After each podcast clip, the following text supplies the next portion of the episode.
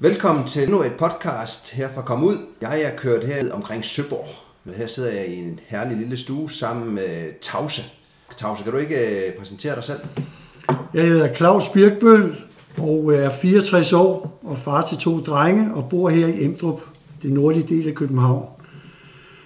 Og øh, mit øgenavn i Grønland, det er Tause, men den historie kommer senere.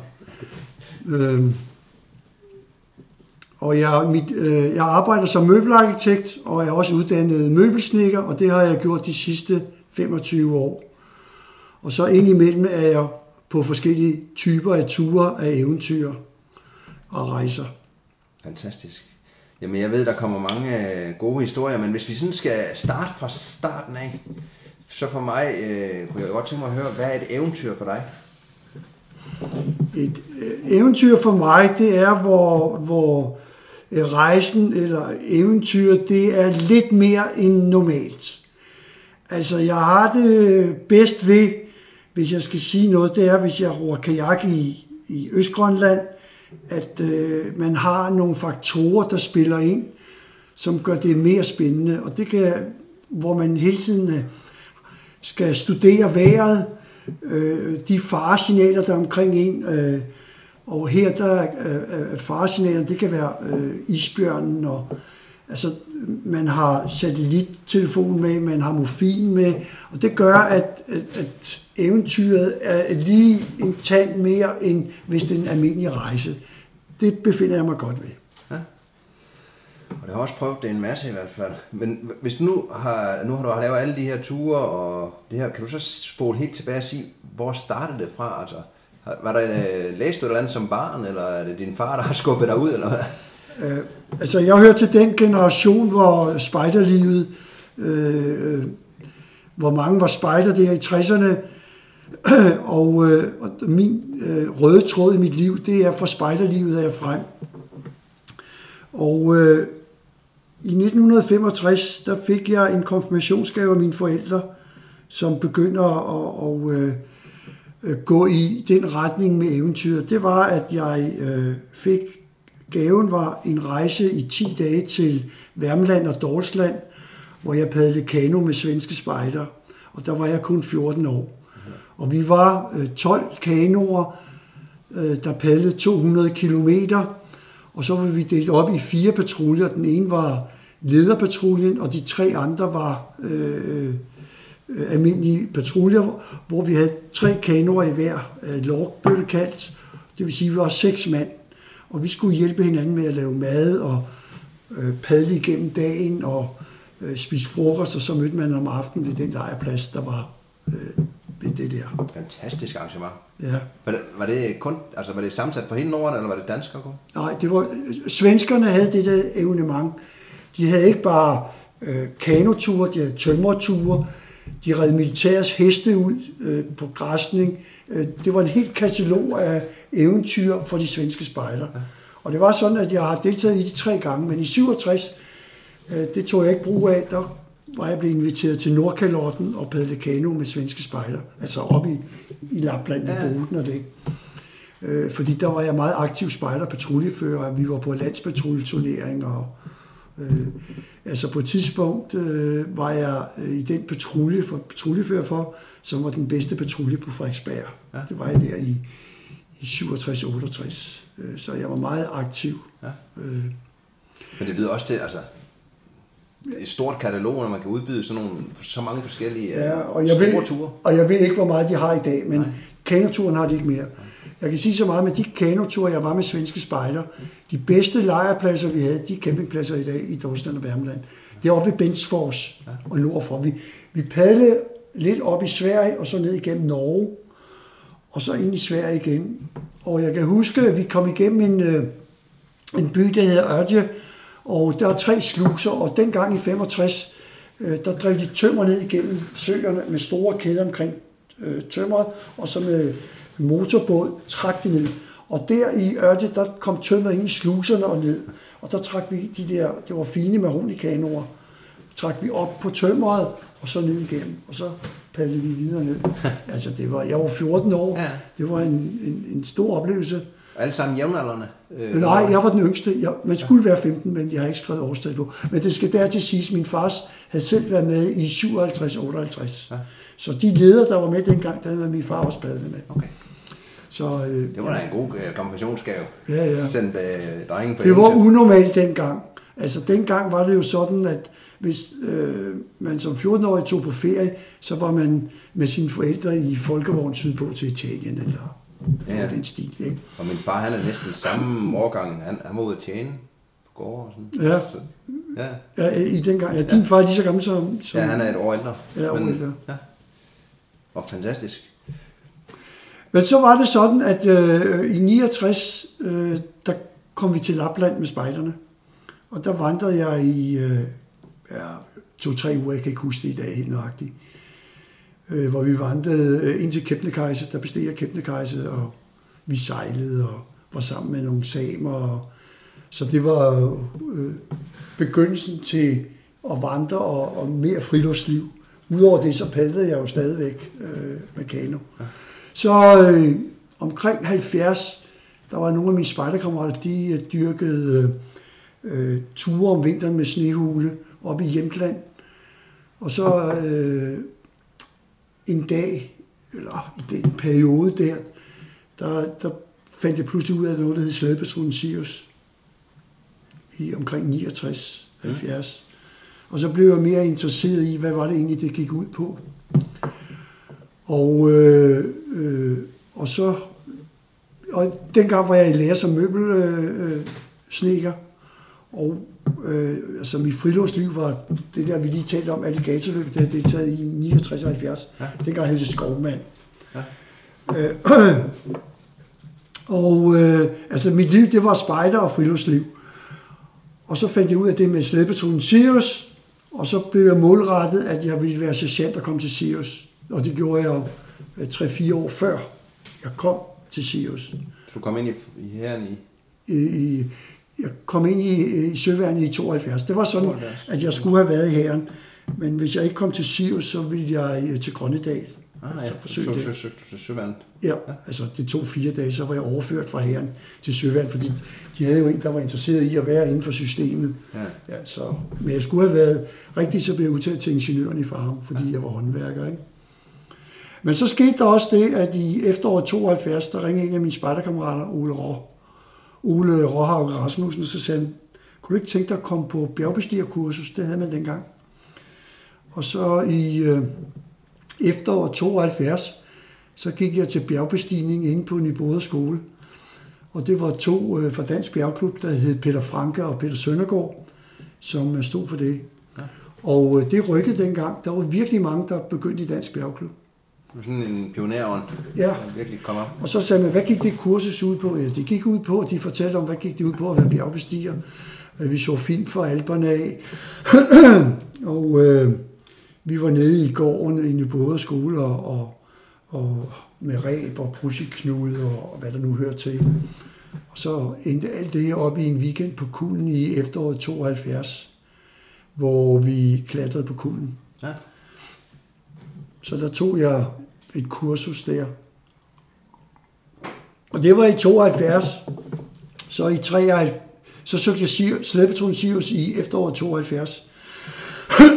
og øh, øh, blev optaget i øh, øh, december måned, jeg kan ikke lige huske det i dag. Ja.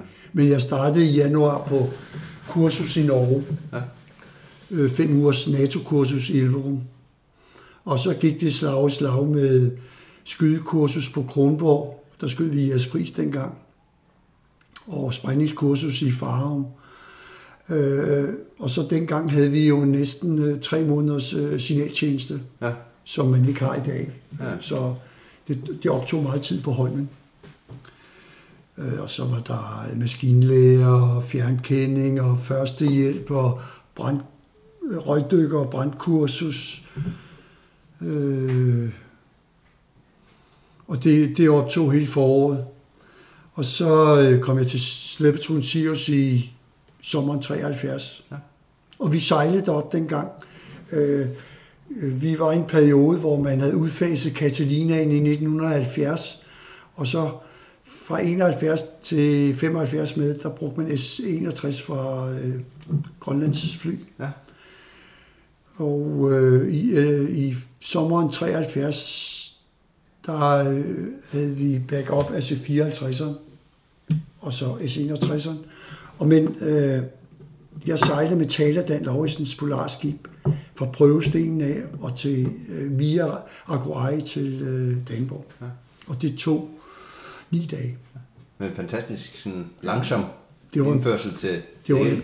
det var en god måde at, at øh, komme ind i Nordøstgrønland på. Ja. Og vi gik ind i isen og så bjørne og hvad Ja. det nu var. Ligesom så, hvad landet, Ja. ja. hvordan det ser ud, når man Det- kommer til. Det gjorde man fra 71 og øh, 74 med.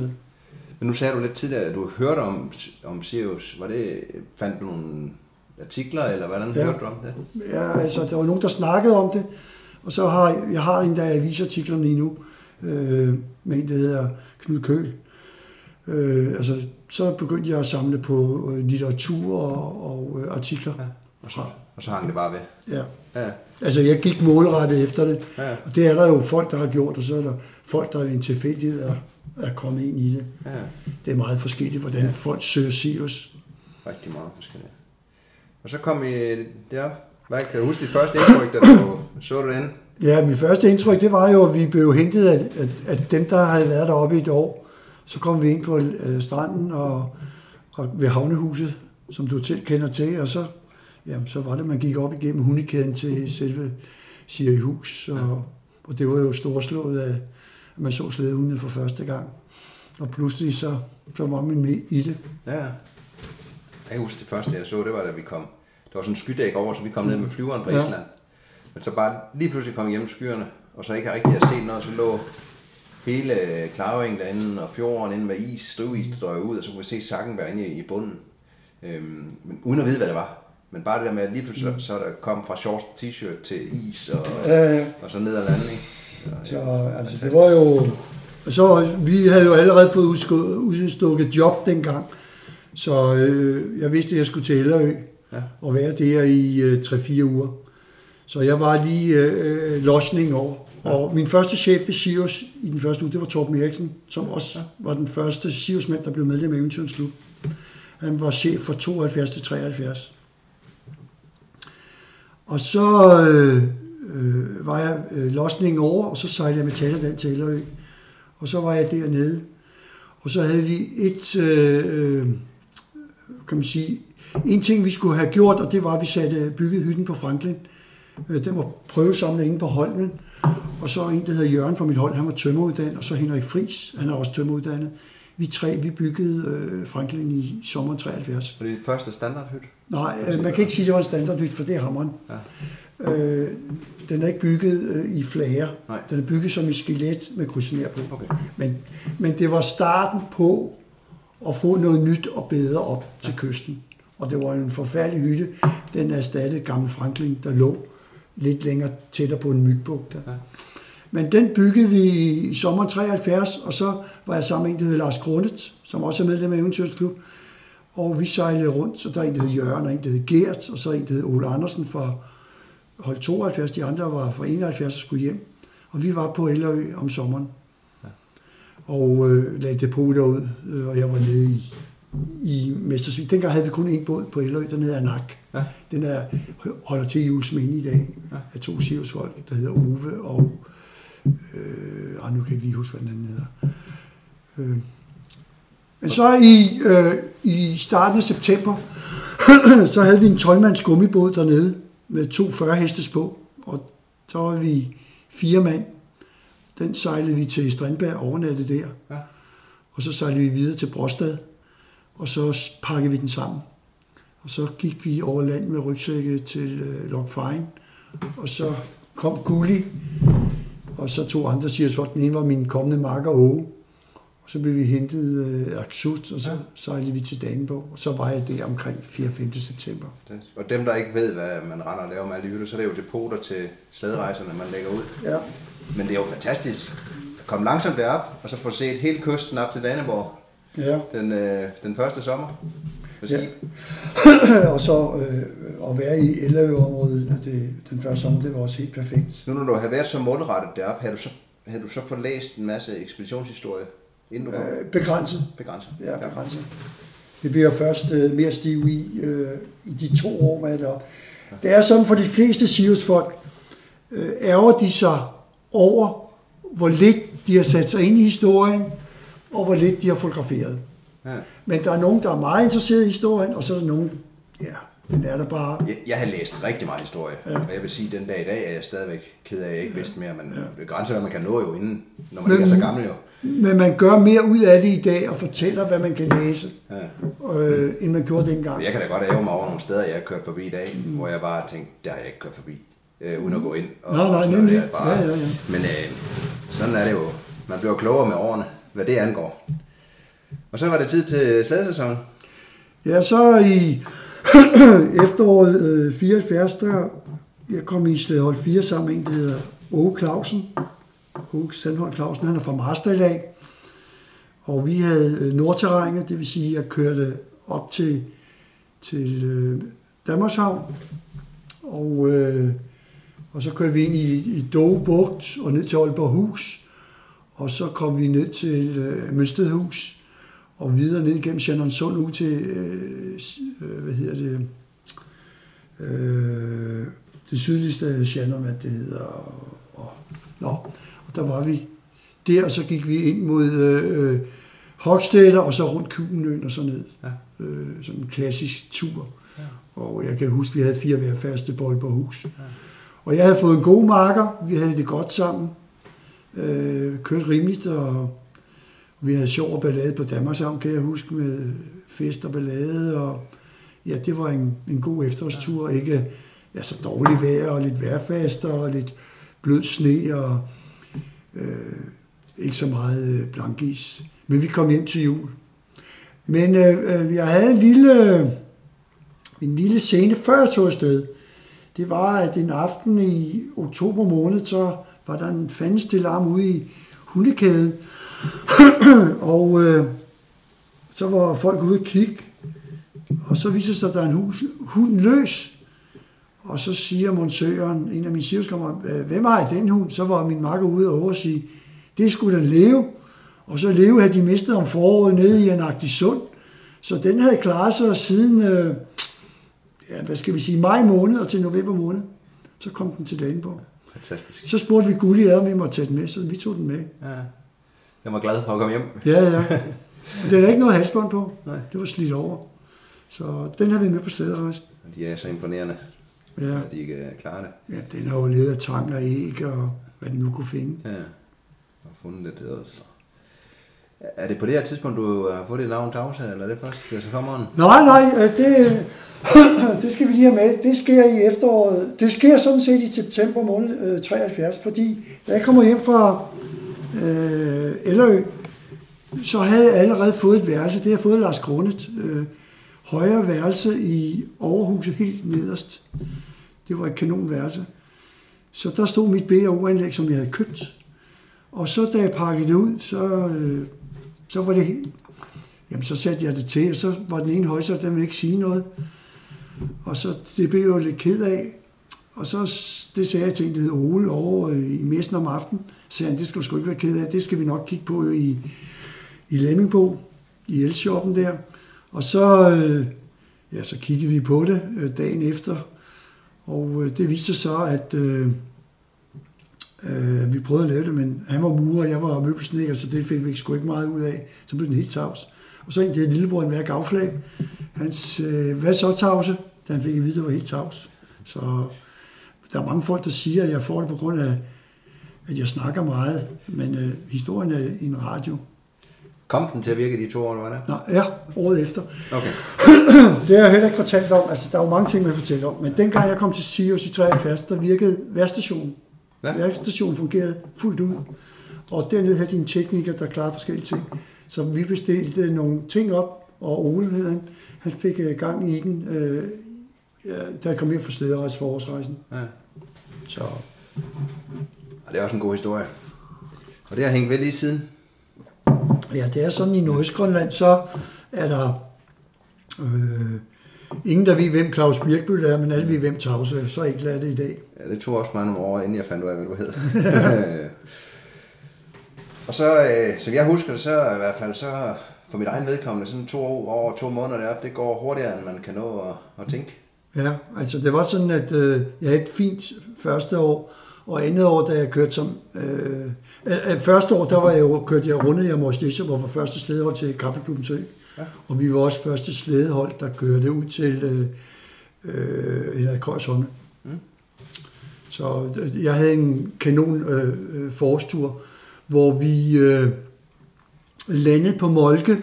Øh, dengang eksisterede Nord ikke, altså det var lukket ned blev lukket ned i 72 og kom først til at køre igen i 75. Så da jeg tog til øh, øh Nordterræn, så landede vi på Molke. Og så havde man dengang noget, der hed Brain and Ice, der foregik i 74, 75 og 56, hvor to folk boede i en campingvogn. Og det første år var Holmer, en der hed Temek, de var begge to forhold 71. Så da vi kom derop, der landede vi med C54 og to slædehold. Og så var Gulli med og Henrik Fris. Og så gik der tre dage, så kom der en North C130, og så øh, kom der en rød campingvogn ud af den, og så kørte vi på plads. Ja, den har jeg også set. Ja. Så øh, jeg ved ikke, hvor meget man bruger den i dag, om den er helt nedslidt, men jeg brugte den i 80. Så var det sådan, at øh, jeg havde en god tur. Øh, vi kørte Nordstrunding, det er sådan, at øh, vi kørte Deso. Øh, vi kørte rundt Morris Deso, og så ind igennem Nordpasset og ud i Fligelys ned til Nord. Og Nord var jo lukket, så vi skulle kontrollere Nord, om alt var ok. Ja. Så vi var der en lille uges tid. Og så skiltes vi for et slædehold, der hed slædehold 5, der kørte Danmarksfjorden. Og vi kørte Nordstrundingen, og så ud til Kiel. Og jeg, der kan jeg sige, der havde jeg min bedste slædedag fra øh, Hinius land, og så via Nordstrunding til Kiel. Der kørte vi 44 km på 4 timer. Det, altså, ja. det var helt forrygende. Var der blank is næsten? Eller? Ja, det vi kørte på sådan øh, øh, bred is, ja. kun, øh, hvor, hvor, hvor sådan punkter, ikke? Ja. Altså, det var, det var lige hugget løs. Ja. Så. Og blev drømmen så indfriet?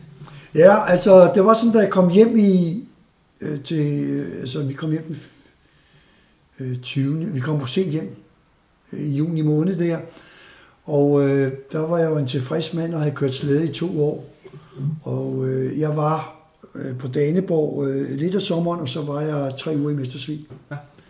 Med en ny mand, der hedder John Wolf øh, fra 75. Så jeg havde en kanon afslutning. Så var det sådan, at vi søgte til station Nord, for den lukkede, men ingen af os øh, kom i betragtning, altså vi kom hjem. Og så øh, havde jeg det på den måde, at, øh, nogle Sirius folk, øh, de, har, øh, de har gjort deres tjeneste, og så er det det. Men øh, for mig, der ville jeg til Sirius igen.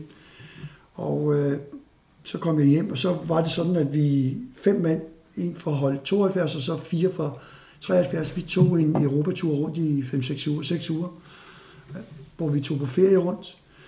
Og der tog vi fra Danmark af og helt ned til øh, Gibraltar, og så sejlede vi over til Marokko, og så kørte vi gennem Algeriet og helt ned i bunden af det sydlige Tunis og tilbage igen til Tunis by, og så sejlede vi over til Sicilien, og så kørte vi op igennem øh, Italien, og så Østrig, og så Tyskland, og så havnede vi hos en gammel Siriusmand i Ringenes, der hedder øh, Anders Busk, og der overnattede vi hos.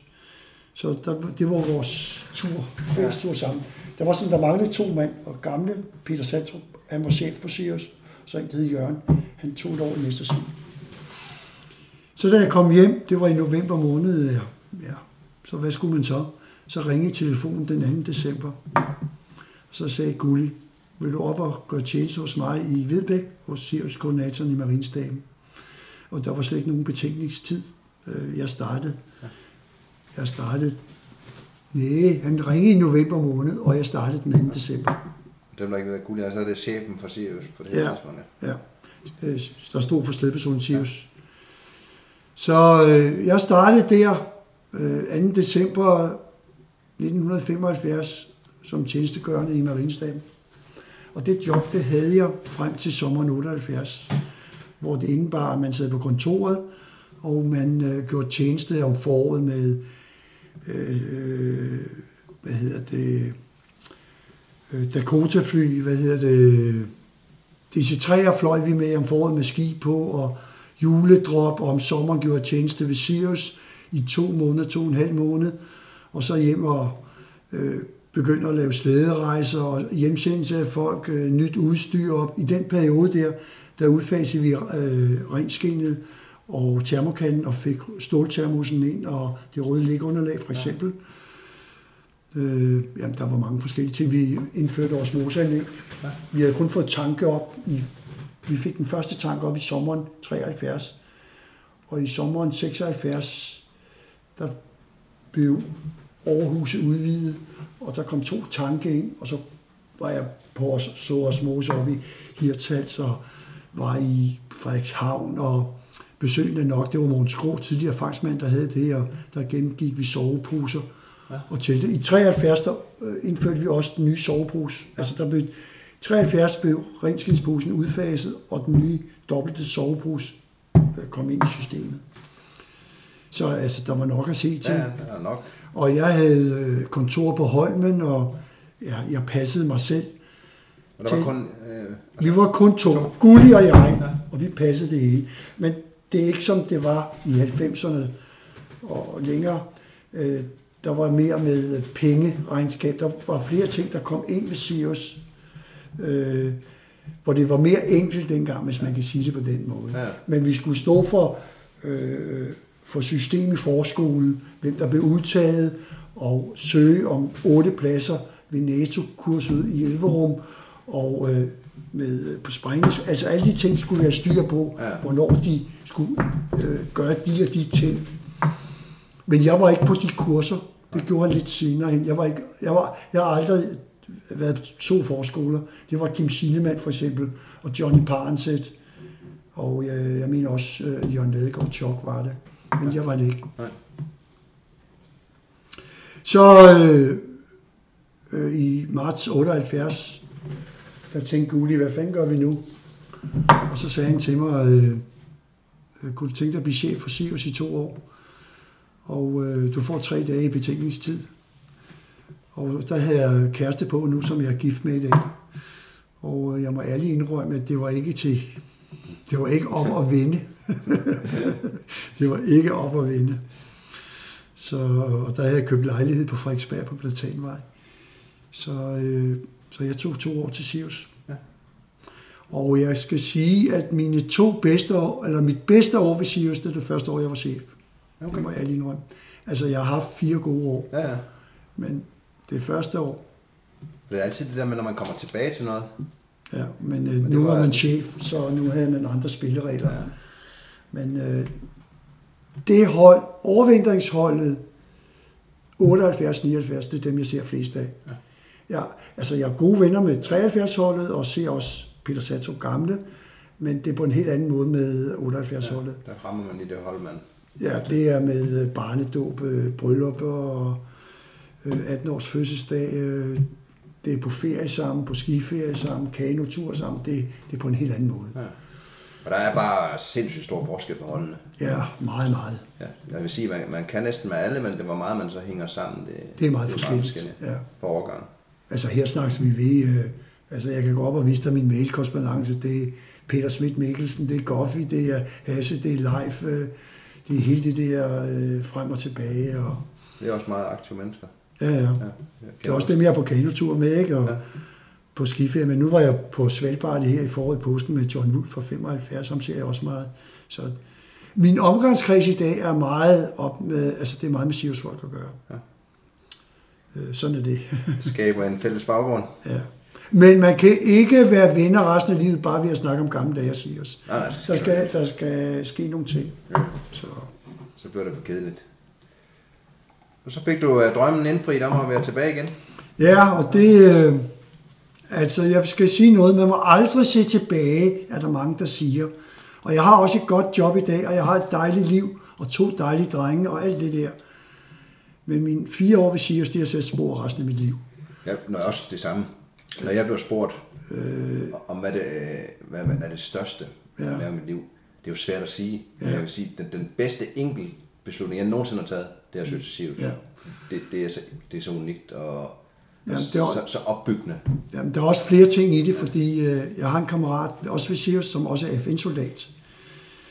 Og øh, han siger, at øh, godt nok har man været FN-soldat og har nogle kammerater, og jeg ved ikke, om det er det samme inden for frømandskorpset og jægerkorpset, men der er lidt unikt ved Sirius, i det man er to år sammen, og man har ødemarken som øh, øh, legeplads. Det gør, at kammeratskabet bliver meget dybere end, end de andre ting. Det synes jeg også. Det, det, det bliver dybere, og så det, jeg prøver sådan at sige det lidt op imod, det er, jeg siger jo, som man er udvalgt efter personlighed. Man er måske, det, det er meget socialt, det, altså både social og indspænder, kan man sige. Altså, Ja. det, det er lidt mere hygge. Ja. Øh, og så er det bare naturen, man er ude i, og som du siger, de store naturkræfter, ja. kæmpe kul. Hvor jægerkorpset, der, der lærte jeg mere om mig selv. Ja. Altså, jeg var meget mere presset, end jeg nogensinde Ja. har været. Men dem, jeg ses i dag, er også sivsfolk. Ja, når du ser ikke så mange fra... Nej. Øh, Altså, jeg er bekendte med dem og snakker Ja. og sådan lidt, men, men, men helt klart, at, at det er meget mere... at du er meget mere bundet af din... Ja, med det er. Jesper og din øh, gode ven. Ja, ja, og andre. At de fleste, tværs de, de fleste, det er min fornemmelse, øh, de er gode venner med inden for holdene. Øh, men, altså, øh, men slædeholdene, der er, er der, der er der ikke så mange, der vinder. Nej, nej Fordi de er- de- man mere fra. Det har man Der sammen mange, der er man, altså, jeg har nogen jeg er fra slædeholdene, men de fleste har slidt hinanden lidt ned. Ja. Jeg vil sige, det der er unikt ved Sirius også øh, for andre, det er jo også, at øh, jeg har ikke oplevet andre steder, hvor man kender hinanden så på tværs af årstal. Nej. Altså, jeg kender jo stort set Sirius folk fra, fra, fra starten til nu. Ja, ja. Og så, så, så, så oplever jeg ikke andre steder, øh, så bredt kender hinanden. Og det er jo nok også noget med, at, at selvom tingene udvikler sig, så sker der ikke så meget, så en oplevelse fra 55 eller 73 eller i dag, er ikke så forskellig, som hvis man nu tog til Jægerkorps og sagde 61 til i dag. ja. Altså, det, udviklingen udefra påvirker det ikke så meget. Nej, nej, altså man også. kan sige, at øh, når du kommer indenfor i Hogstedter, så er Hogstedter, som den er, fangstationen, eller, Ja. ja. og ligge i teltet er det samme. Men øh, det eneste, der har udviklet sig, det er jo øh, noget af udstyret, og så øh, øh, især GPS'en. De sidste 20 år, der er virkelig sket ting Ja, ja. sager. Det er dejligt at vide, hvor man er. Ja, ja, det vidste vi ikke altid dengang. Og så også en anden ting, jeg tror, der gør det, det er, at man har de 26 måneder som en afgrænset periode, Ja. hvor du bliver smidt hjem. Du kan selvfølgelig komme op, hvis der er en, der brækker et ben, og Mm. ikke er en, der er god nok eller noget andet, men, men alle har en afgrænset periode. Der er ikke nogen, der har været sådan groft sagt som i jægerkorps. Nogen har været der i 3 år, nogen har været der i 8 år, nogen har været der i 20 år. Ja. Øhm, det gør jeg, tror jeg også giver noget unikt for os alle sammen, når vi er hjemme. Vi har den her afgrænsede periode, Mm. og så er det det. ja, mere eller mindre. Ja. Og så er der nogen, der er været heldige at være tilbage. Men øh, dem, der vender tilbage som regel, øh, det er jo på grund af, at der ikke er nok folk, eller der er folk, der kommer til skade. Ja. Øh, så enkelt er det. Altså, Og ellers bliver det, er det ikke tilladt at komme tilbage. Så kan man være nej, chef. det er kun, hvis du skal være chef. Men der er Siriusvold førhen, ikke? som Claus Velqvist fra 55. Han var Siriusmand til 57 og kom tilbage i 58 til 60. Ja. Og øh, altså, der er flere, der har. Der er mange folk, der har øh, tre år. Ja. Så er der en del, der har fire år, og så er der få, der har fem år, så er der en enkelt, der har næsten seks år. Ja. Men, men det er tilfældighedens spil. Ja, det er, hvad der sker, ja. Ja. Og så fik du øh, stadigvæk tilknytning, når du kom hjem. Ja, det var sådan, at, øh, at jeg kom hjem i 80 efter to gode år og øh, nogle gode rejser. Og der skete også en ting, jeg vil fortælle dig, Erik. Det var, at øh, den 3. november 1978, der skete noget skældsættende. Det var sådan, at jeg fik en marker, der hedder Peter Schmidt Mikkelsen. Og øh, den aften inde på Sakkenberg, og grundet jeg kan huske, det var den 3. november. Nej, det var den 4. november. Det var min kone, øh, kæreste dengang, hun havde fødselsdag den 3. november, så jeg skulle altid ringe på Lønby Radio. Ja, nu siger jeg lige Lønby Radio. Øh, da jeg var to år ved Sirius første gang, der havde vi kun radiobreve hjem. Da jeg var anden gang ved Sirius, der havde vi Lønby Radio, vi kunne ringe over. Øh, ellers havde vi ikke noget kommunikation hjem. Og det er en af de ting, som man må ikke være gammel og forstokket og alt muligt. Men en af de ting, der ødelægger lidt i dag, vil jeg tro, at man ikke er mere afsondret, end man er. Ja. Hvis du kan følge mig lidt. Jamen, jeg, jeg oplevede overgangen. Vi havde jo Lyngby Radio første Ja. år, Ja, og fik øh, e-mail ja. anden år. Øh, pro- Øh, og telefontid ja. anden år lige pludselig. Og problemet er, at man skal være på hele tiden. Og, og jeg tror, cheferne ved Sirius i dag Altså, de springer rundt, fordi de kan få beskeder hele tiden. Dengang, der blev det klaret på telegrammer, og så øh, havde man en snak en gang mellem med øh, Sirius-koordinatoren over Lyngby Radio. Så der, der var mere ro på, hvis man kan kalde det sådan.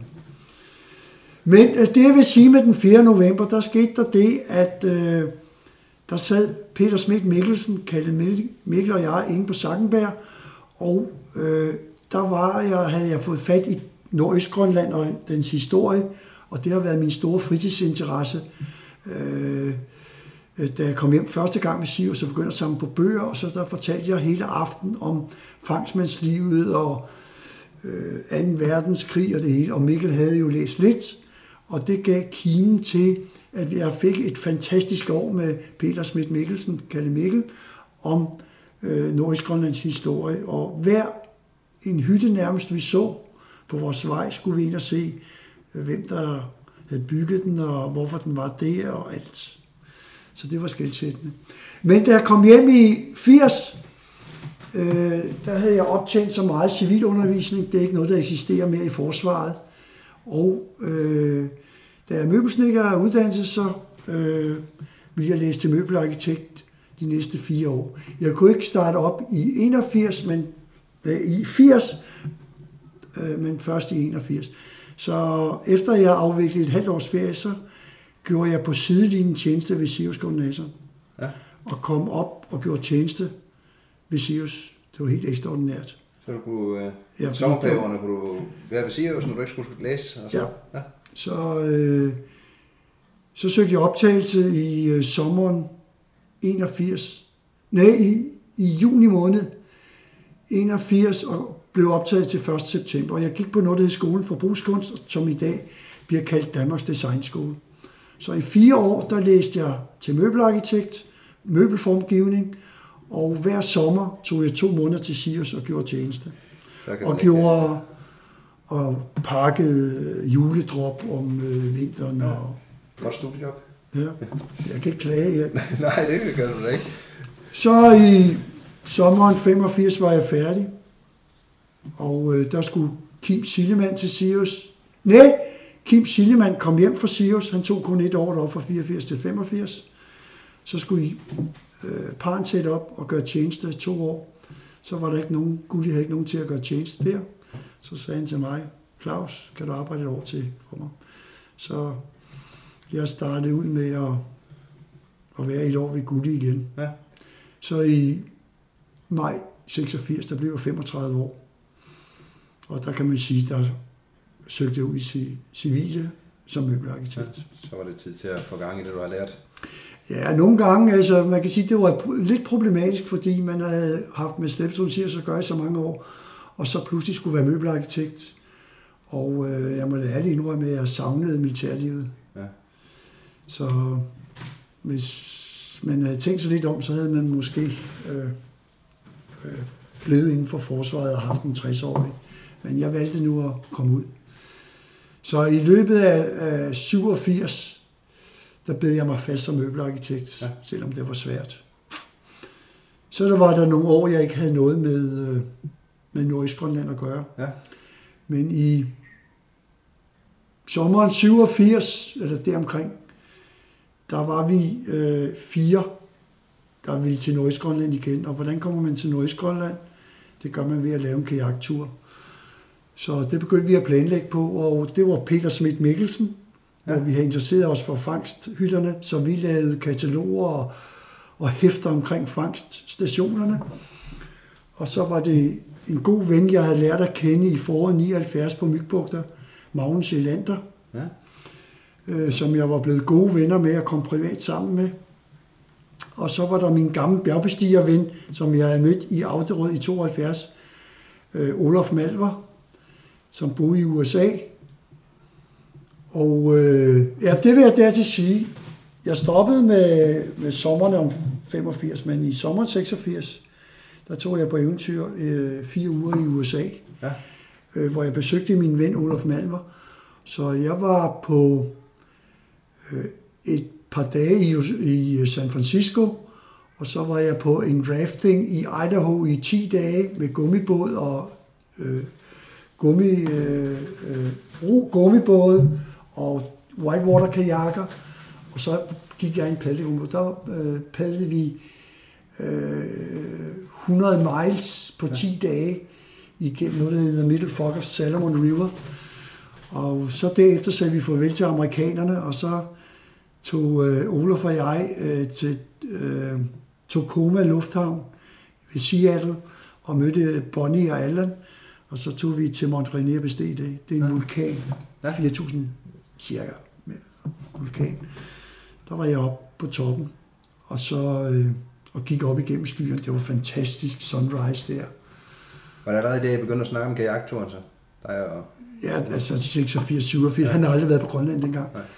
Så øh, det er sådan, hvornår starter det ene eventyr og det næste? Og det tror jeg også er for dig selv, Erik, og det er der også for John Andersen. Når du er på eventyr, så begynder du at se fremad til næste mål. Og øh, men for lige at gøre den tur færdig, så øh, sagde Olof og jeg farvel til dem. Og så kørte vi ned igennem Oregon til San Francisco, hvor der var en anden bjergbestigerven, Harry Vedø, der var der. Og ham legede jeg med øh, omkring øh, øh, San Francisco. Og så sluttede jeg min øh, USA-tur af med fire dage i Yosemite, hvor jeg så øh, Half Dome og El Cap, og så selv havde pla- klattergrej med. Ja. Og, øh, fordi der var jeg dengang på det tidspunkt blevet medlem af Dansk Bjergklub. Og øh, mit friluftsliv, der kan man sige, at jeg var stadigvæk spejder, men det trak mere i, i, i, øh, i at klatre. Ja, det trak. Ja. Og jeg var på øh, i der i 76, 77, 78, der var jeg på snehultur i Jotunheimen i påsken og øh, tog bjergbestigning i, øh, altså på kulen klatrede jeg meget, og Hvordan var bjergbestigermiljøet dengang? Var- Altså, det var en lille niche, ikke? jo, Det var ikke og, noget, der var bredt kendt. Nej, og det var tidligere, mange af dem var tidligere spejder, Ja. der kunne lide friluftslivet, og dengang der havde man sommertræf i Alperne, hvor man øh, havde samarbejdet med Dansk øh, Fældvandrergruppe. Så var man nede i, øh, ved, øh, hvad hedder det, Mont Blanc eller Matterhorn, eller hvor det var i Alperne. Øh, og øh, samles man, og så var der nogen, der bestilte bjerge, og nogen vandrede. Man havde sådan en, de kunne være 10-20 mennesker, der lå i små telte. Og men de fleste af dem, det var gamle spejder. Hvordan var det, altså hjemme til, var, var bjergbestiger noget, der var kendt for den almene, eller var, var det noget, der blev skrevet om i pressen? engang? Ja, lidt. Øh, det var lidt kendt. Men øh, øh, Dansk Bjergklub blev startet i 1951, så, og den hytte, de har på kuglen, den øh, ligger tilbage i midten af 60'erne, Ja. ja. øh, hvor man købte grunden og byggede hytten. Jeg er næsten i sjov shelter. Jeg har det. Ja, ja, men jeg tager på kajaktur der en gang med Ja. ja. til. Øh, og der var et leben, der, der havde man ikke shelter dengang, der havde man den der hytte, den er allerede, det kan jeg vise dig senere, den var bygget i slutningen af 60'erne. Ja.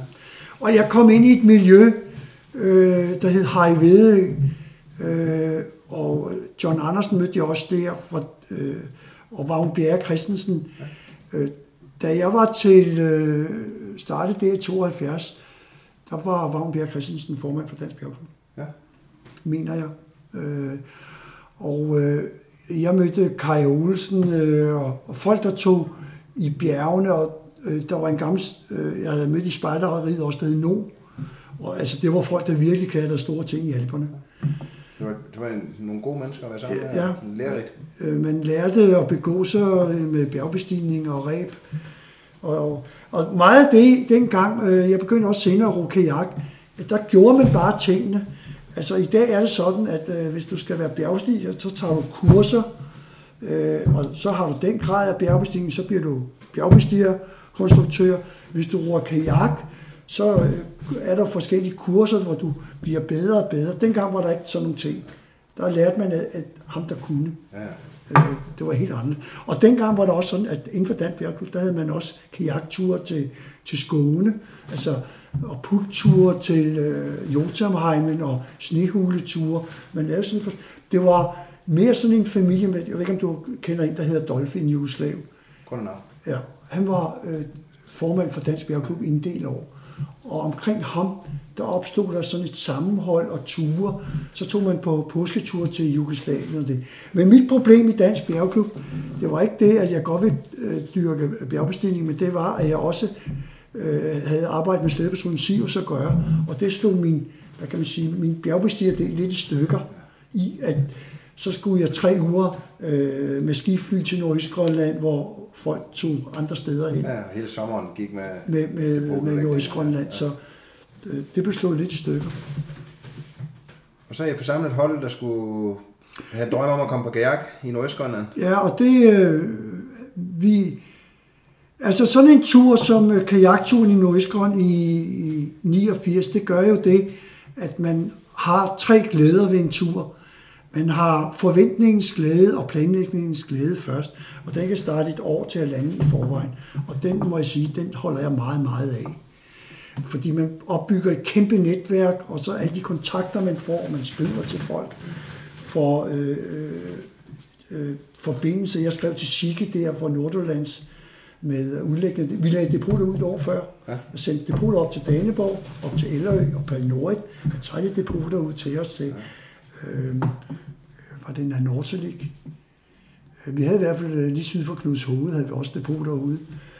Og, øh, og dengang, i dag er der så mange folk på kysten på grund af det videnskabelige, at dengang der kunne man få hjælp af Sirius-koordinatoren, og man kom op med tandlægeflyet, og øh, øh patruljen sejlede ud. Det var, det var mere enkelt i det. Så øh, jeg havde øh, min kajaktur der med mine to af min gamle Sirius-kammerat Marker og Magnus Elanders, øh, svenskeren, som var ekspeditionsmand, og så min øh, ven, øh, jeg dyrkede friluftsliv med i Danmarks øh, bjergbestigning og, og Whitewater i USA og så videre, så videre. Vi havde det, der hedder stjerneskud i et liv, hvor øh, kammeratskabet gik op i en større enhed med en kajaktur, som, øh, hvor vi havde været med os. Det var en fantastisk tur. Og vi fik først dårligt vejr øh, i Narvalsund. Ja. Og da vi gik ned i, vi var jo helt inde ved Alpefjord i Stavns Alper. Øh, så det var en, en fantastisk rejse. Hvor længe havde I der? Vi, øh, omkring fem uger. Ja. Øh, nær de fem og en halv. Ja.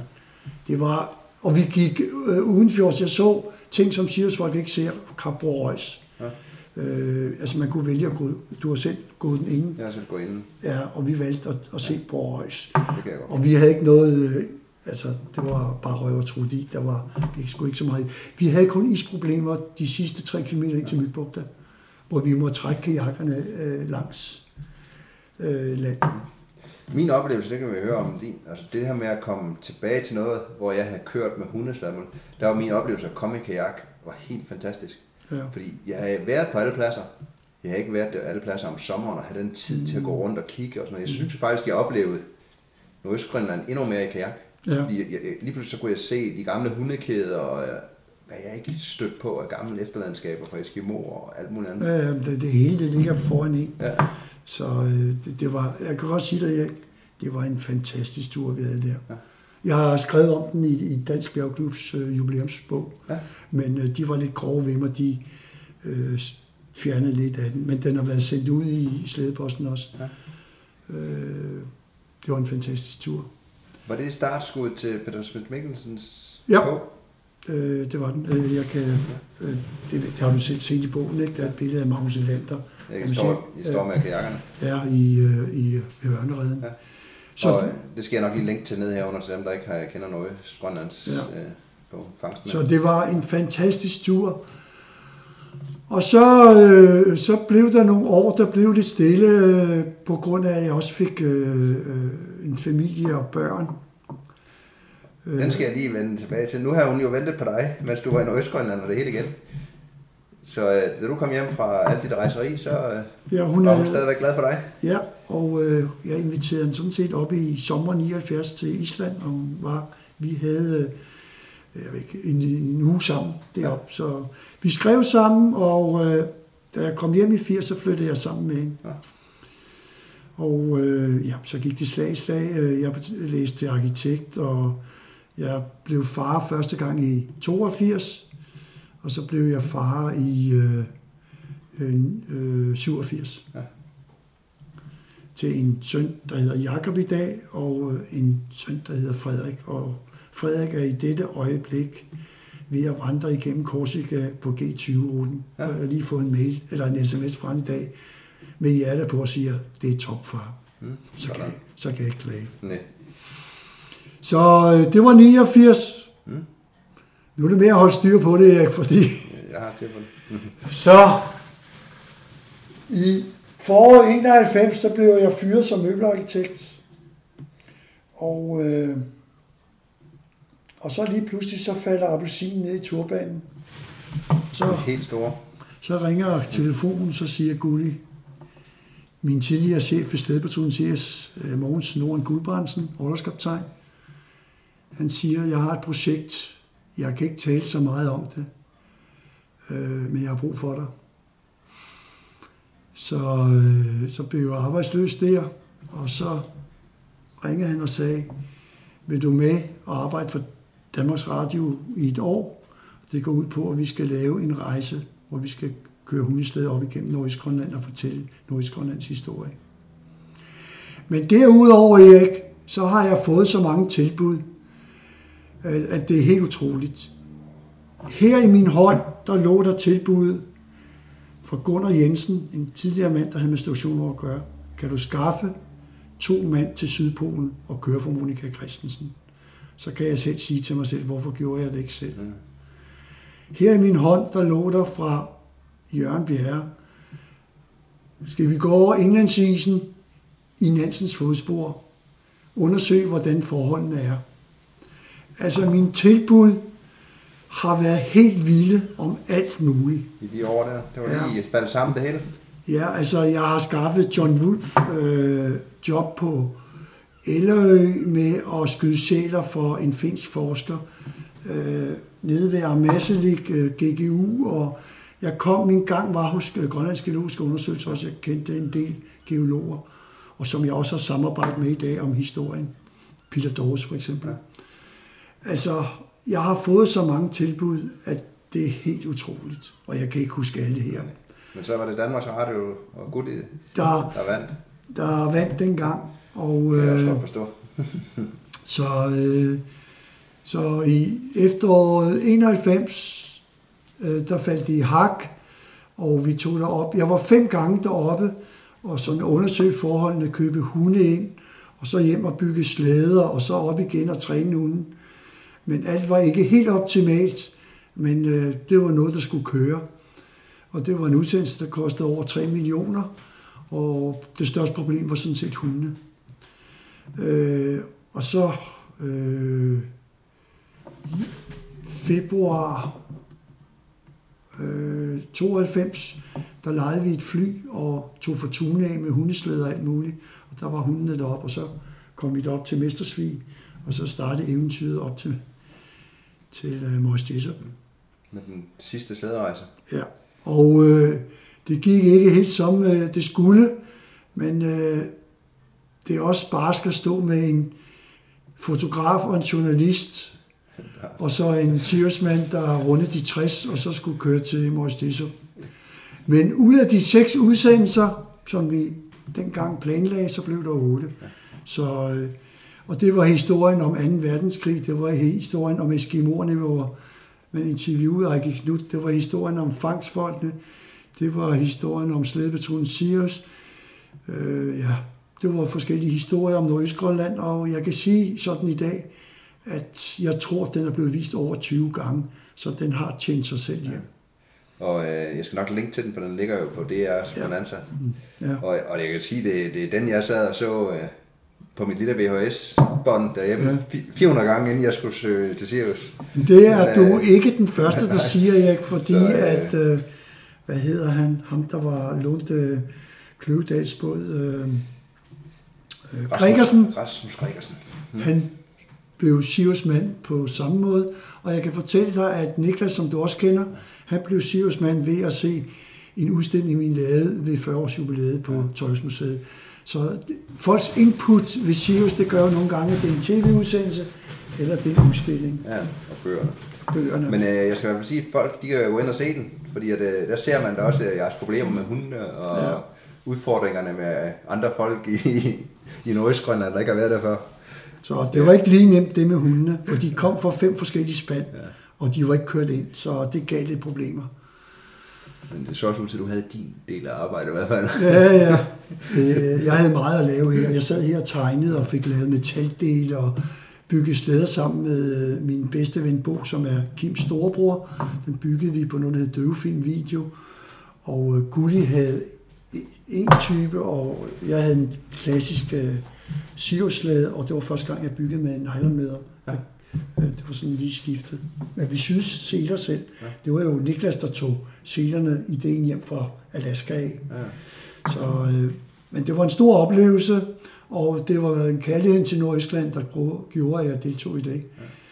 Så, men så gik der nogle år der fra 92, og så, så var min makker Mikkel kommet ind i Nanok.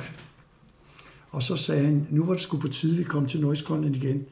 Så øh, i sommeren 99, der øh, kom jeg til Nordøstgrønland, og det var første gang, vi to mødtes. Ja. Og jeg kom op som Nanok-mand sammen med Magnus Elander, Og jeg var lige kommet. og Peter Mikkelsen var der, og så en af mine gamle Sirius-kammerater, Hasse, var med. Og vi skulle sætte en fangststation i stand øh, på Germania Hav, øh, 70 km nord for Danenborg.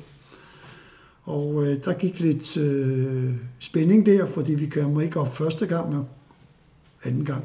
Og så var det sådan, at vi havde kajakker med dengang, så vi klarede os selv på vej hjem. Så jeg havde en fantastisk kajaktur fra Germania Hav Ja. via Augustedalen og Herschel og det. Og vi var også inde og se Hansa Bugt Ja. med tyskerne. Så øh, det var en god Nanok-tur. Kan du forklare øh, lytterne, hvad der nok er? Nanok er et tidligere fangselskab, som øh, kørte i... Øh, at der var to fangselskaber. Et, der startede i 20'erne, som gik ned, og så et, der startede i slutningen af 2029. Og eksisterede frem til virke i 54. Nu må du ikke tage mig på årstallene. Øh, og så øh, var der lidt liv i det, men øh, det kunne ikke rigtig eksistere, fordi det var jo også... Nordøstgrønland var også blevet nationalpark i 1974. Og det er jeg jo slet ikke fortalt om, Erik, at øh, jeg er det sidste slædehold, der måtte skyde isbjørn med slædepatruljen Sirius. Det var frem til den øh, 1. juni 1974. Så jeg har også været på isbjørnjagter. Men øh, sådan er nok der kunne ikke øh, rigtig øh, eksistere som traditionelt fangstselskab, så det blev lavet om. Så man lavede det om til et selskab, som stadigvæk eksisterede, men ikke havde rettigheder som fangstselskab. Men så gjorde man det, at, at det skulle sætte de gamle fangstationer og hytter i stand, så der var et minde for eftertiden af. Og der kan du jo også sætte en link ind til det der. Ja. Og øh, det startede i, øh, så det var sommeren 91 med Mogens Kro, og så en gammel Siriusmand, der hed Svikler Poulsen.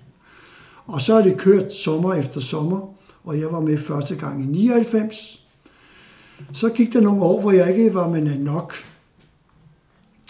Men øh, mit eventyr brændte, så tænkte jeg, nu vil jeg se noget andet af Østgrønland. Så i 2004, der planlagde jeg en tur til Ammassalik med min ældste søn. Og øh, der, da jeg var meget historisk interesseret, så havde jeg tre ting, jeg godt ville se dernede. Det var Ejke Knuds kunstnerhus. Mm. Det var Holms overvintring. Og det var IGTEC-basen fra 2. verdenskrig. Så planlagde jeg en tur øh, rundt i distriktet, og jeg så alle bygderne på nær den sydligste, som jeg ikke kan huske navnet på nu. Det er den, hvor man går ned fra Indlandsisen. Isotok. Der må du have været den flere gange. Mange gange. Ja. Det var den eneste, jeg ikke så. Men ellers så... Det er et fantastisk område. Ja. Jeg er meget begejstret for Mastik, og jeg kunne godt finde på at vende tilbage. Ja, og hvis, altså, hvis folk virkelig skal se Grønland øh, til et kommersielt sted, hvor man kan flyve ind, så er Tasilag og Masalik området, det er jo fantastisk. Ja. Øh, beskyttet vand inde bagved, fangerkultur og alt, hvad der skal være. Og der må jeg sige, Erik, der faldt turban, eller appelsin i turban igen. Fordi det var helt fantastisk. jeg kom i kontakt med en, en dame, der hedder Annette Holm, og hun havde med de psykiske syge at gøre i Amaslik, så vi boede der, hvor de holdt til om dagen. Og da de kun holdt til om dagen, så øh, øh, havde vi huset for os selv om aftenen. Det var helt fantastisk. Så min søn og jeg, vi var sammen med Anne Mette Holm, og dørene blev åbnet for os i Darsilak by. Jeg var ude at se Holms overvintringssted med hende, og øh, jeg var øh, sammen med en, øh, hun kendte, Bjørn, øh, svigermor, Siversmanden Bjørns svigermor, ja. øh, boede deroppe på det tidspunkt, og hun viste os blomsterdagen rundt. Og øh, så skete der det, at vi var en uge forsinket på grund af isen, og fordi kajakken skulle komme ind med årets skib, jamen så oplevede jeg konfirmation i byen, øh, hvor de var udklædt i nationaldragter, og jamen altså det, ja. det var, jeg oplevede også polske tilstande, i, i forretningen, hvor der ikke var ret meget mad tilbage, på grund af, at skibet snart skulle komme. Men så startede turen rundt, og min planlægning, det var jo, at jeg havde spurgt min tidligere, eller min ven, Olof Malmer, om hvor han lå, da han lavede ture dertil, og John Andersen fra Eventyrens Klub, og så øh, Henrik fra ham, der var helikopterpilot deroppe. Ja. Så jeg havde alt med øh, kajakpladser, og alt var i orden, så jeg tog afsted. Og så er det sådan, at jeg havde provant med op, men man kan jo proviantere undervejs. Det er mest nødvendigt jo, ikke? Ja, så, der er sådan små så, så vi øh, padlede ind til øh, Johannes Petersens fjord. Men der var is. Der var meget is. Der var nogle store gletsjer. Ja, og så gik vi til Tinit og op igennem til øh, Kumjøt. Og så var vi inde ved øh, Trillingerne. Så igen der, så gik vi op til, til den amerikanske base, og så over til, hvad hedder det her, Ikatek. Den der, i, øh, hvor, hvor jeg har en sivskammerat, øh, lillebror fra hold 73, der har været skolelærer i to år. Ja. Så, og der må jeg som Siriusmand, der fik jeg tårer i øjnene, fordi jeg så slædehunden stå i glasgård. Øh, det var noget, der greb mig lidt. Det kunne jeg ikke lide. Og så sejlede vi sydpå. Øh, der var en varte, jeg godt ville se, og så ja, der fik jeg min første værfaste på turen. Og der lå vi en hel dag. Og øh, under den tur, der havde jeg læst Gustav Holms bog. Den havde jeg med mig. Ja. Og læste om, hvor de boede dengang. Og det. Ja, så derfra der gik jeg... Øh, jeg havde en dag der, hvor man kan sige, hvor øh, det kan jeg godt lide nogle gange. Vi havde haft værfast, og så skulle vi over i Amagerlik Fjord. Der var is overalt. Det var, øh, var det 8 10 del, og det, jeg kan godt lide, der, der skal være lidt modstand. Og der gik vi igennem det, og så kom jeg ind i sund, som jeg ikke kan huske navnet på nu. Og lige pludselig, så var der godt nok gang i sundet der. Øh, isen ind i midten gik en vej, og isen ude i siden og gik den anden vej. Og der var det bare med at sige, nu, nu er det ror, ror vi, og jamen, det gik jo med øh, en rimelig hastighed, de der flager der. Der er gang i strømmen. Ja, ja, så det var bare med at komme igennem. Ja. Og så kom vi over til et fantastisk sted, hvor isen den var ja, nærmest 10 tiendel. Ja. Og der kunne jeg lige af landbrækket komme i land der. Og så næste dag skulle vi videre, og der kunne vi ikke komme videre der, men så gik vi langs landbrækket, jeg ved ikke, to kilometer om linje. Så var der en tank på det ved jeg, 100 meter. Der pakkede vi øh, alt udstyret ud af kajakken, og så over, så bar vi det over. Og så var der frit vand igen, og så fantastisk vejr. Og så kom vi ud i Amasevik Fjord, og så på GPS'en, der stod der bare GPS-position på Gustav Holms lejrplads, så var det bare lige på og hårdt. Altså kajakturen, der gik ud på at, øh, at se Gustav Holms overvintringssted, som var den, der fandt Eskimoerne i 1884, tror jeg det var skal jeg passe på. Ja, det, det er slutningen der i hvert fald. Ja, fordi øh, han kunne have været uheldig, fordi der var en svensker inde året før, men han kom ikke ind og fandt den. Så nogle gange, det er sådan nogle tilfældigheder jo. Nå, men jeg gik meget efter det historiske, og det, det der er min store interesse i dag, det er at læse historien op og samle på bøger om Østgrønland, Nordøstgrønland. Og da jeg havde givet min ældste søn en mulighed, så stod den yngste for. Og hvad gør man så? Så finder man et nyt område, og så blev det Skovsbysund, verdens største fjordsystem. Og der begyndte jeg også at undersøge nogle ting, og der var min kammerat Olof Malmer, han var efter kajakturen,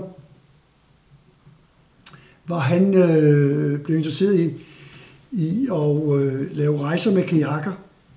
Altså den der tur i 89, den var meget, meget, meget skældsættende for os fire personer. øh, det var sådan, at øh, Peter Schmidt Mikkelsen, han begyndte at interessere sig for fangstmændene og fik lavet en bog over fangstperioden. Jeg selv kom med i den sidste slæderejse, der skulle fortælle om Nordøstgrønlands historie. Øh, Olof Malmer, som er kemiingeniør og var i USA, han gik over i rejsebranchen og kom ind i et rejsebureau, der hedder øh, Mountain Travel Sobek. Og han var for eksempel lavet rejser til Ulrik Vedel op i Alaska. Ja. Og han har kørt op i Bruce uh, Rings i... Det er jo piskoldt at køre, for at sige det rent ud. Det er oppe i Alaska. Så han lavede kajakrejser over hele jordkloden, og hans første kajaktur i Ødemarken, det var den tur i Nordgrønland. Magnus Elander var kemiingeniør også, og lavede, øh, jeg ved ikke om det var direkte krudt til Bofors, men det var der, han arbejdede. Men han blev naturfotograf, og sidenhen en fantastisk naturfotograf, som nogle folk så helt vildt op til, for eksempel øh, Hilmer. Ja, han har lavet nogle fantastiske bøger. Ja, ja. så, og, øh, så øh, os fire, det var sådan skældsættende ud. Altså, det var, det var mere end en kajaktur. Ja, det var en livsbane. Ja. Og så da Olaf han havde roet rundt mine land med Boris, som John Andersen havde sejlet med fra nord, altså tingene hænger lidt sammen. Ja. Og han har også haft Ulrik Ved med på en tur. Så blev jeg interesseret i mine land, og øh, mine land, øh, det var sådan set lukket, vand, lukket land indtil øh, 1892. Der var man den første øh, danske ekspedition ind i landet, øh, hvor man sejlede ind med den legendariske skipper Ragnvald Knudsen. Og øh, det blev en overvintring, hvor de så navngav fjordsystemet. Øh, Rybefjord og Øfjord og Harefjord og så videre, så videre. Men landet blev første gang opdaget af Skorsby i 1822. Og så var det, hvordan skulle man angribe det land? Fordi øh, min første plan var at sejle simpelthen fra Skovsbysund af, og så til Mineland ja. via Sydvestpøl. Er det ikke sådan? Undskyld. Men, der er langt. Øh, der er langt. og så, øh, så blev det... Så lavede jeg om på turen sådan, at jeg fik hjælp af en tidligere Siversmand, Martin Munk i Skovsbysund, som øh, sejlede min yngste søn Frederik og jeg ind til øh, Mineland. Ja. Og så der blev jeg igen forsinket af is og motorstop, men vi nåede det alligevel. Og så øh, rodede vi rundt Mineland i en klipperkajak, og, øh, og der skulle jeg se det overvintringssted på Danmarksø. Og det var også en fantastisk rejse. Og min øh, ven fra Dansk Bjergklub og Eventyrsklub, John Andersen, havde været derinde i, var det i to, han var inde med sine to sønner, og Frederik, ham han gik Nordgrønland med. Og han havde is virkelig is. Ni tiendel, hvor jeg, jamen, det var helt fantastisk. Ja, det var fedt. ja, der var jeg heldig igen. Ja. Og jeg må sige... Hvad årstal var det? Det var i 2008. Ja. Og jeg må sige, at jeg har haft kajakrejser i Nordøstgrønland, og med mine to sønner, jeg har intet at klage over. Jeg, altså, man kan ikke få det bedre. Og det er sådan, at mine to sønners kammerater er ekstremt misundelige på dem, at, at øh, deres far tager dem med ud i ødemarken. Ja. Hvad, det var deres første møde med Grønland begge to? Ja. De to forskellige ture? Ja, men den ældste han sagde ikke, far, nu har vi set Grønland, der er andre steder på jordkloden. Okay. Nej, slet ikke var det. Så var det sådan, at øh, nu har jeg været deroppe, og, og det er jo sådan, når man tager sådan en tur der, i 8 for eksempel, så går 7 med planlægning, 8 med turen, og øh, 9 med øh, at skrive om den, og, og, og lave billeder om det, og så videre, så videre. Men jeg har jo også en familie, og jeg skulle også på tur med mine to drenge og min kone. Og det gik på med kanotur. Jeg fortalte om kanorækken i, øh, i 65. Den øh, rode, øh, padlede jeg med med mine to drenge og kone i, i, i 97.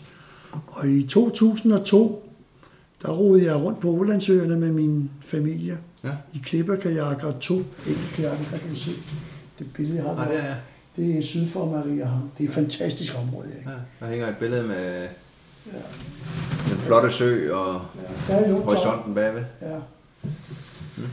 Så, øh, altså, og så i syv var jeg i USA og besøgte min kammerat med min yngste søn og min kone, hvor vi tog rundt og så øh, ved Mount Whitney. Vi var i, i Kalifornien. Vi lavede sådan et øh, loop rundt, og hvor vi kørte på Highway 1. Ja. Og i 9 tog jeg med min kone rundt i USA, hvor vi landede i Denver og tog ned til min kammerat Harry Vede fra Dansk Bjergklub, der bor i Taos, hvor indianerne bor. Og vi var nede i Santa Fe, og jamen, det var en fantastisk rejse. Monument Valley, vi så indianer, der havde boet i klippehuler, og Bryce Canyon, Grand Canyon, Lion Canyon, og så ville fruen også se Las Vegas. Og øh, videre til øh, Los Angeles, og så kørte vi Highway 1 op. Så Nu, kan, nu kan, kommer der et mønster. Du har været i USA mange gange. Ja. Er USA sådan et andet sted, der ja. Sat sig? hvis jeg skulle leve mit liv om, så kunne jeg godt finde på at bo i USA. Hvad, er, det naturen? Er det ja, menneskerne? Det er eller? naturen. Altså, amerikanerne er dobbelt moralske. Ja. Men de er ekstremt flinke, når man er i USA. Ja. Og hjælpsomme. Du står kun 10 sekunder på et gadehjørne, så får du hjælp. Det får du ikke i København. Det er helt fantastisk, ja.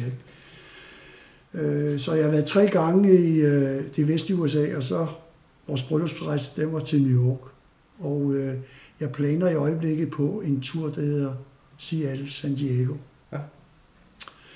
Øh, Med min kone og min yngste søn og hans kæreste. Det bliver næste år. Men så i 8, der var jeg... Vi springer jo lidt rundt i datoerne, fordi øh, ja, det kommer jo, som det kommer. I 8 var jeg i Nordøstgrønland.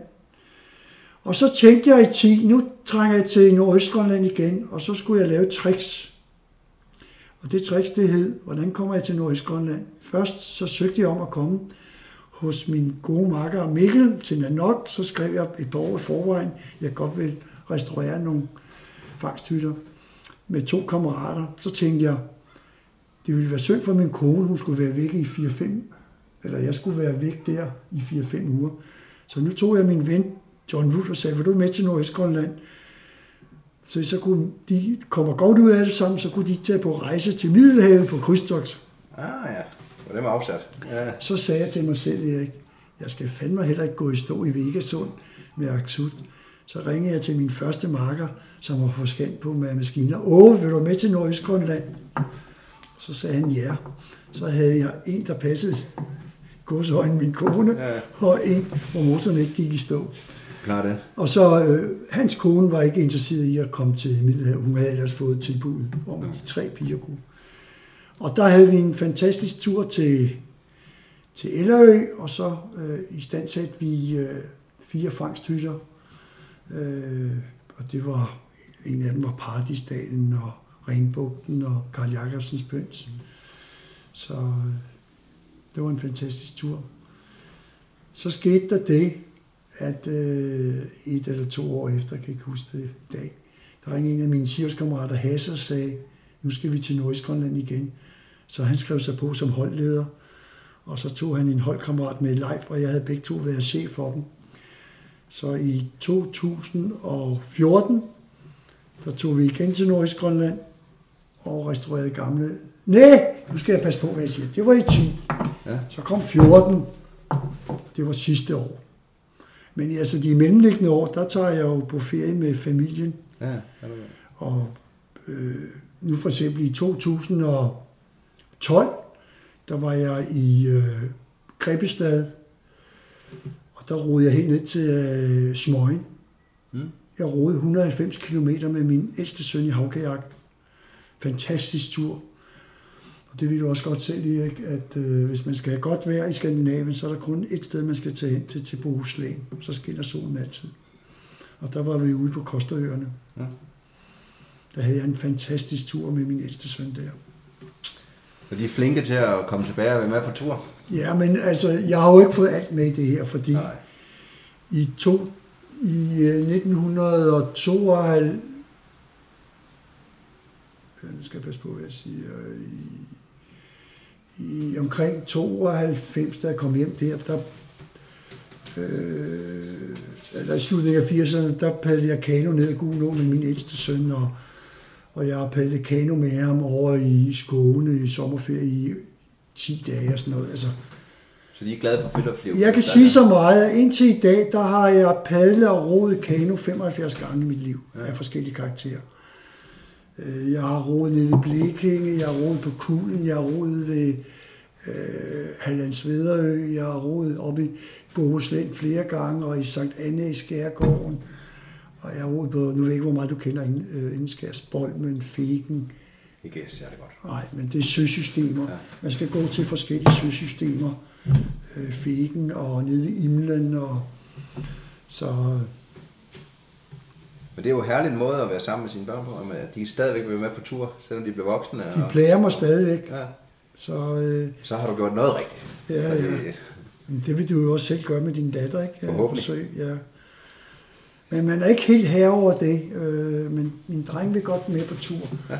Og jeg, altså, jeg gjorde ikke sådan nogle ting på samme måde som min far, selvom han sagde, at nu skulle jeg være spejder. Øh, Jeg har et øh, meget fint forhold til begge mine sønner, når vi er ude i ødemarken.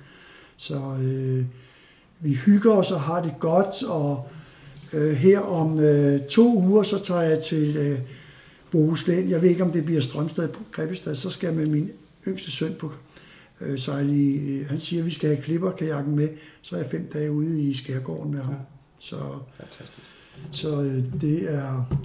Men udover alt det her, vi har talt om, så har vi ikke talt om skiferie og sådan noget. Altså, jeg har været på skiferie med mine sønner 20 gange øh, i Sverige og i Norge, og øh, hvor de har været i pulken i, i starten, og så har vi øh, øh, gået lidt langrand, men de ville helst løbe slalom, men de bedste ferier, de har haft med deres far og mor, det har været skiferie i Norge, hvor de har især løbet langrand og boet i hytte og med andre venner. Ja. Så, hvad skal man sige? Det er også noget det, jeg selv sætter meget pris på. Ja, så øh, vi var også med noget, der hed Sherding, hvor vi kørte til Elverum og så nordpå. Ja. Men i starten var de jo ikke ret store, så behøvede vi jo ikke så meget. Og vi er fire familier, hvor John Wolf er den ene, der har holdt sammen igennem siden 90 og været på skiferie med vores børn. Og vores børn ses sammen nu.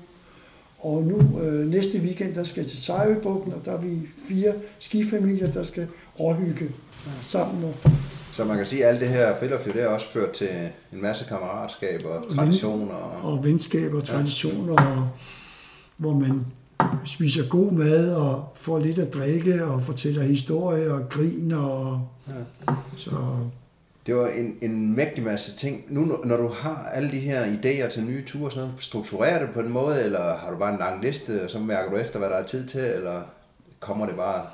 at, øh, altså, det kommer lidt. Øh, altså, det hedder tit at gribe chancen. Øh, altså, nu er jeg meget interesseret i, altså, Arktis, det, det er mit liv, og det, jeg elsker at være i Arktis.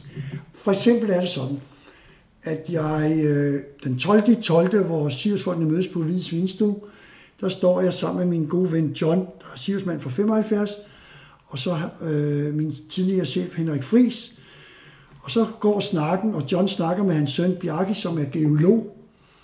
Så siger vi, hvad med Svalbard? Så siger Bjarke til os, I kommer bare. Hvad siger du til påsken? Det er top. Jamen, så er den næste tur planlagt. Øh, vi begynder at skrive sammen på mail, og lige pludselig, så er der en tur, der hedder Posten øh, 2015, hvor vi tager op tre dage før posten starter. Og hvad står der foran os? Hans vindue der nede på jorden, der står i sneen fire sneskutter, han har sneskutertøj, så er det bare at gå ud og køre. Og så jeg havde en fantastisk øh, påske med 500-600 km sneskuterkøring. Og også med at se gamle steder, også ja. med Longyearbyen, den er fra øh, 1906. Og øh, fangstmandsstedet Freidheim, og hvor isbjørnene gik. Men øh, altså det arktisk, det, det var godt at få på mit CV. Men jeg har et minus, det har jeg slet ikke fortalt dig om, Erik, som er gået igennem. Øh, jeg er lidt ked af, at jeg ikke gjorde. I 2012, der lå der igen en appelsin i min turban. Der er min kusines tidligere mand, han hedder Pierre, han er kunstmaler og har arbejdet for forsvaret en del år, også været i Amaslik. Han havde sejlet sin jordomsejler til Umanak, og vi havde planlagt at gå op i Melvibugten. Og jeg havde sådan set bestilt et billet, men min ældste søn, han skulle være far, han sagde nej, og det ene med det andet, så jeg trak mig. Og jeg kan sige, at han var lidt sur på mig. Men der lå et aluminiums jordomsejler i Umanak, Og hele vejen op. og min drøm, det var djævelens tommelfinger. Men Ja. den har jeg lidt til gode, men jeg har hørt, ligesom Svalbard, så er Melvibugten, den er havet af meget tåge, Ja. dårlig vejr. Det er også det, man læser i beretningen. Ja. Ja. Så. Men ja, derfor. Du nu, nu er jeg blevet 64 år, og jeg har en drøm, og det hedder Danmark rundt i kajak. Mm. Og jeg er ved at, og, øh, den er ved at forme sig lidt. Men øh, nu, når man er 64 år, så er der en ting, der går imod en, det er alderen. Ja. Og øh, man kan sige, nu kender du også en, der hedder Bjarne Nielsen, han er et år ældre end mig. Og han siger det også, øh, Claus, der er fem år igen. Over igen. Ja, ja, det lyder uhyggeligt. ja. Øh, Det gør det sgu. Det er noget skidt, fordi jeg vil godt have... Jeg har de syv søstre nord for Trondheim. Altså, jeg, altså, jeg også har. Roggen, der har min kammerat Olof fra Georgien af nu. Han har sagt, den skal vi padle, inden vi dør. Ja. Og der har lige været et uheld deroppe. Det ved jeg. Og der har lige været et uheld i weekenden her på Tystrup Bavsesøerne øh, med kanoer, der er væltet rundt. Så, øh, men det er sådan, at hvorfor har man den trang? Det har jeg snakket med en tidligere stivsmand, der hedder Ejner Gade Jørgensen om. Og jeg tror, det Hvorfor planlægger jeg kanotur år efter år? Det er jo fordi, at jeg har overskud til at gøre nogle ting. Jeg har overskud til at planlægge en tur, øh, hvor andre ikke har det overskud øh, eller interesse i. Det er sådan, altså Erik, det er, altså hvorfor gør du de ting, du gør? Det er fordi, du har en indre trang til at se nogle ting øh, og gøre nogle ting. Og det, øh, altså, det er nogle gange sådan lidt svært at forklare. Men man gør lidt mere, end, øh, end de fleste gør. Altså, hvorfor rodede jeg fandme kajak i lørdags klokken kvart over syv ude på Mølleåen? Jeg var den eneste, der var derude. Altså, øh, jeg kan finde på, og øh, jeg er lige blevet inviteret her næste weekend, hvor jeg skal til Sejlbugten. Der kunne jeg rode med Bjørn Nielsen til Wien. Altså, hvorfor gør jeg de ting hele tiden? Det er fordi, at jeg vil have lidt mere end dagligdagen. Og husk nu, når man sidder på plejehjemme, så dagbogen skal ikke have hvide side. Der skal gerne stå lidt i det. De skal være fyldt ud af. Ja, ja. Men tror ikke, det er også, fordi jo mere man ser, jo mere nysgerrig bliver man? Også det. Så ved man, der kan være fantastiske ting om hvilken som helst hjørne. Ja. Ja. ja. det siger Ejke Knyt også. Ja. Øh, siger omkring de næste hjørne, der står nogle ting. Har, har du haft, nu øh, altså i al din planlægning her, har du sådan nogle ting, du altid bruger i din planlægning? Bruger du Excel-ark, eller skriver det gør jeg bøger, Eller... Jeg, jeg skriver, altså jeg skriver artikler, og jeg har fire-fem artikler nu i dag omkring nogle ting, jeg har gjort. Og jeg har også tænkt mig, at jeg er gået med tanken om at skrive nogle flere, og så lave en bog. Men jeg ved ikke, hvor meget det bliver til. Fordi jeg kan også lide at male akvarel. Sådan, så jeg har sådan en idé om at, at lave nogle kort og tegninger, og så skrive en beretning, og så nogle Ja. ja. billeder til det. Øh, fordi jeg kan godt lide at skrive, men øh, øh, jeg har et problem, og det kender du selv til, øh, at hvis man ikke er så godt skrivende, så kæmper man lidt med det. Jeg har en kammerat, der er journalist, og han siger til mig, Tavse, jeg bliver høj af at skrive, og det, Ja. Ja, jeg kan godt lide at skrive, men jeg er heller ikke den bedste. Men nu kan vi jo se med, hvad er det næste eventyr.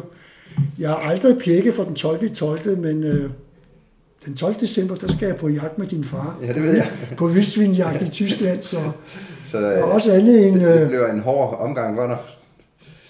Og slip for den 12. 12. ja, Har, har du nu, når du kigger tilbage, har du, da du var helt barn, haft nogen inspiration? Har du siddet og læst nogle af de her øh, Knud Rasmussen? Eller nej, noget? nej, det, Det er det, spejderne, der har gjort det. det er øh, spejderlivet, øh, der gjorde det, altså, og så med, med kanoturen. Det er min far sagde, øh, læs øh, Knud Rasmussens første tuleekspedition. Ja. Det, det, det, I min familie var der ikke tradition for, for øh, den der type af interesse.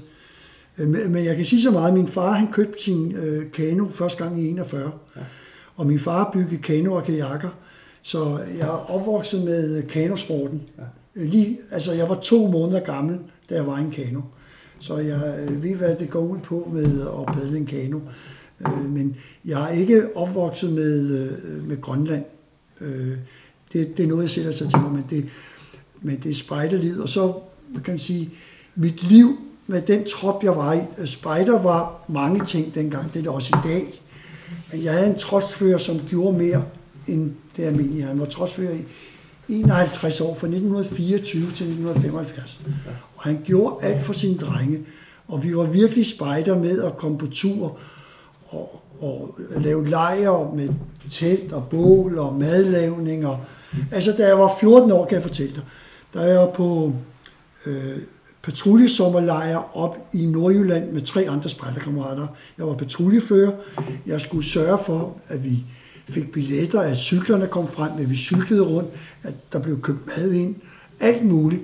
Jeg vil sige, at i mit øh, senere liv, der har jeg også virket som øh, øh, øh driftleder og forskellige ting. Altså at, at stå frem og holde tale og muligt. Alt det der, det er sådan en rød tråd igennem at have et ansvar ved, som patruljefører, chef for slædepatruljen Sirius. Øh, altså hele det der med at få et ansvar og gøre nogle ting, det er vokset op med, og det har modnet mig til at begå mig blandt mennesker og tage et ansvar og gå til den. Og blive god til at planlægge. Ja, også ja. det. Øh, men jeg har ikke sådan uh, moderne sagt et uh, Excel-ark, uh, men det kan være, at jeg har det det næste gang. Ja. Hvordan så, uh, når du nu rejser, er det så når du aldrig rejser uden? Er det når du altid skal have med sådan nogle små specielle ting? Nej, jeg har ikke sådan uh, en uh, amulet eller sådan noget, det har jeg nu ikke. Uh, nogle af tingene. Jeg går lidt op i fotografering, øh, og prøver at tage nogle billeder, så jeg har gået lidt op i, hvad fotogrej jeg har sådan nogle ting. Men ellers, øh, jeg prøver at forbedre mine ting øh, hele tiden, men jeg, jeg elsker planlægning, hvor jeg skriver rundt til mine kammerater eller opsøger nye øh, øh, kammerater for at få at vide nogle ting. Ja. Og det historiske, og, og læser, ja, ja, og sætter små mærker i, så i bogen. Øh, Altså, det kan jeg godt lide, ja. og, men det tror jeg også selv, du kan. ja, det, skal, det er godt at vide noget om det, man skal ud i. Altså, der er en, der hedder Jan Juhl Borgdorf, som du har hørt lidt om sikkert. Han var kok, ham var jeg kendt, som havde nogle ture med Danmarks Ekspedition. Når vi nu snakker Danmarks Ekspedition, så vil, kender du Preben Andersen? Nej. Det er en tidligere Sivsmand, som er død. Han havde nogle ekspeditioner, hvor de undersøgte med om Danmarks ekspedition. Okay. Han var også interesseret i mig. Men man kan, her i livet kan man bare ikke alt. Nej. Så enkelt er det ikke. Men så længe man men, noget andet, så... Men uh, det med det historiske, og så er der sådan, der, der er noget, nu ved jeg ikke, hvordan det bliver, men det historiske Nordøstgrønland, det er hele tiden nogle ting, som, hvor der er gåder i. Der er gåden om, om uh, sledhold 1 ved Danmarks ekspedition. Der er gåderne ved uh, Henrik, der dør på Henriksø og Wulf, der omkommer på anden Thule-ekspedition. Der er gåderne ved 2. verdenskrig og den nordisk-grønlandske slædepatrulje, og hvem der skød Eli Knudsen. Der er hele tiden gåder, som der er, øh, hvad skal vi sige, højst 30, 40, 50 mennesker i Danmark, der øh, går ind i og er nørder helt ud til det yderste. Ja. Øh, så øh, og det, plus det, det er et område, der ikke, altså, så meget er der ikke sket siden. Nej. Så, så spændingen i det er der stadigvæk ikke. Det er ikke øh, slettet sporene Nej, men altså, jeg kan vise dig, jeg har 100 mails fra Steffen Holberg, men, og Jens Schuster, jamen, det er helt vildt. Det har jeg også. det er helt vildt. Hvad så, når du øh, er derude? Har du nogle, sådan nogle små skjulte tricks, hvor du ser andre, når de gør noget, for de gør det sådan, eller noget, du tænker over det? Er, hvorfor gør andre ikke det? Nej, altså jeg prøver på skjulte tricks. Altså jeg prøver at forbedre nogle ting med, hvis det er Grønland med bjørnealarm og sådan noget.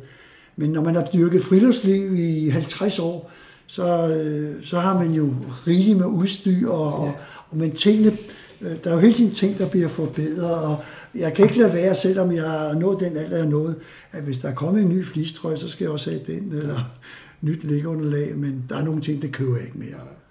Øh, men øh, jeg, ikke, jeg har ikke sådan... Øh, men jeg skriver dagbog, når jeg er på tur, ja. øh, for ligesom at have noget facts omkring, hvis jeg skal skrive en artikel. Og jeg skriver også ned nogle gange, at det kunne godt tænke sig at have haft med. Men tingene ændrer sig lidt jo, Ja. også fra tur til tur. Hvad man skal eller videre. Men altså, de senere ture, der har jeg jo også haft GPS'er med. Ja. Men det har jeg ikke i øjeblikket. Den er stået af. Nå. Ja, ja, det kommer også an på, hvor man er. Ja, ja. Hvordan, er der noget, vi ikke har været inde på? Jeg synes, vi har været godt rundt, men er der noget, du sidder og brænder ind med?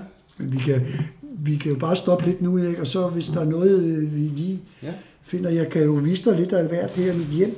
Fortælle dig, hvad det er og sådan noget. Og... det kan vi. Er der, øh, mens vi nu lige sidder her, er der en gæst, øh, du vil foreslå, at jeg skulle tage en snak med? Ja, jeg har været sammen med en, der hedder Søren øh, Sætrup, øh, som jeg kendte før Eventyrens Klub.